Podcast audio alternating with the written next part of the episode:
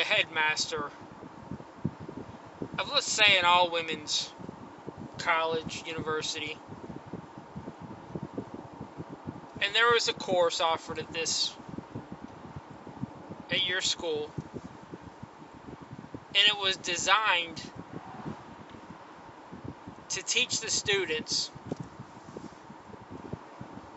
tactics, strategies, and what else? Whatever, you know, whatever else you put in the syllabus or the course curriculum.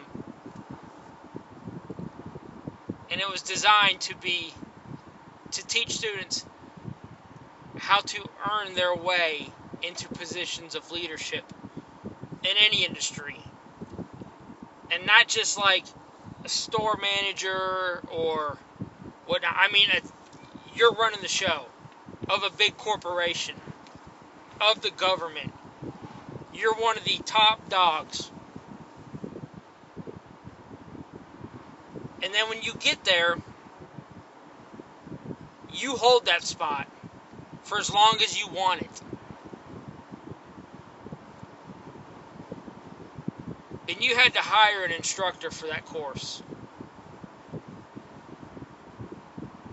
to teach them everything they know that they did, all the ins, outs, how to handle situations, how to answer questions, all the day to day stuff, and then some.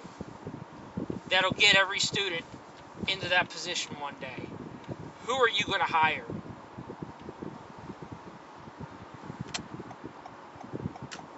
I'm not even looking at resumes that will get sent in because I'm making one phone call and one phone call only, and I'm offering them, I'm offering this person as much money as I can offer her. I'm hiring Nancy Pelosi to teach that class. And I know she's a wino, and I know she can barely talk at times now. She's up there in age. Nancy Pelosi is not an idiot. Nancy Pelosi is exactly who I would want teaching those students climb company ladders to where they're at the top and they're staying at the top. And there are two specific reasons why I would hire her. Again, I think she, I don't agree with anything that she stands for politically. None of it. However, I admire her. I admire her a lot. You go back to the hair salon incident.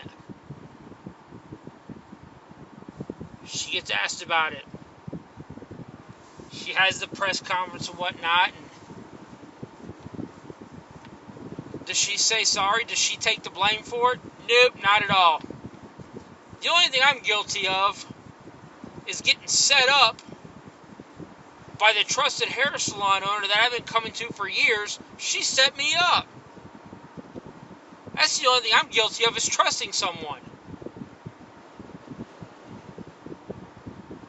I mean, that kind of an answer, is it wrong? Yeah. But man, is genius. It is absolute genius. You never take you never apologize, you never take the blame, and you twist it and you put it right back on them.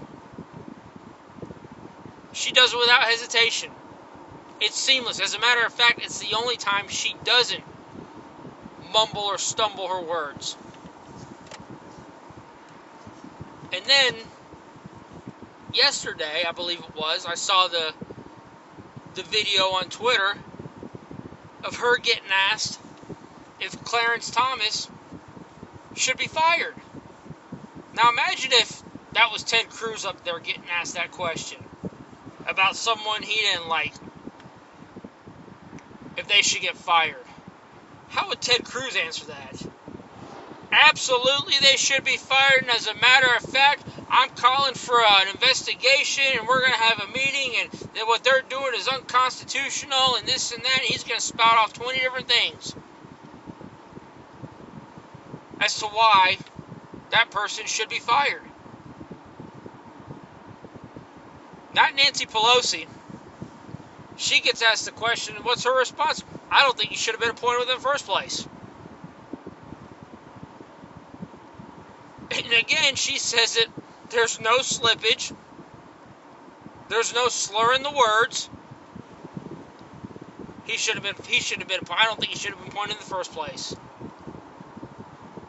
I mean, there is not another person in government that would have have an answer just like that. Don't ask me that question.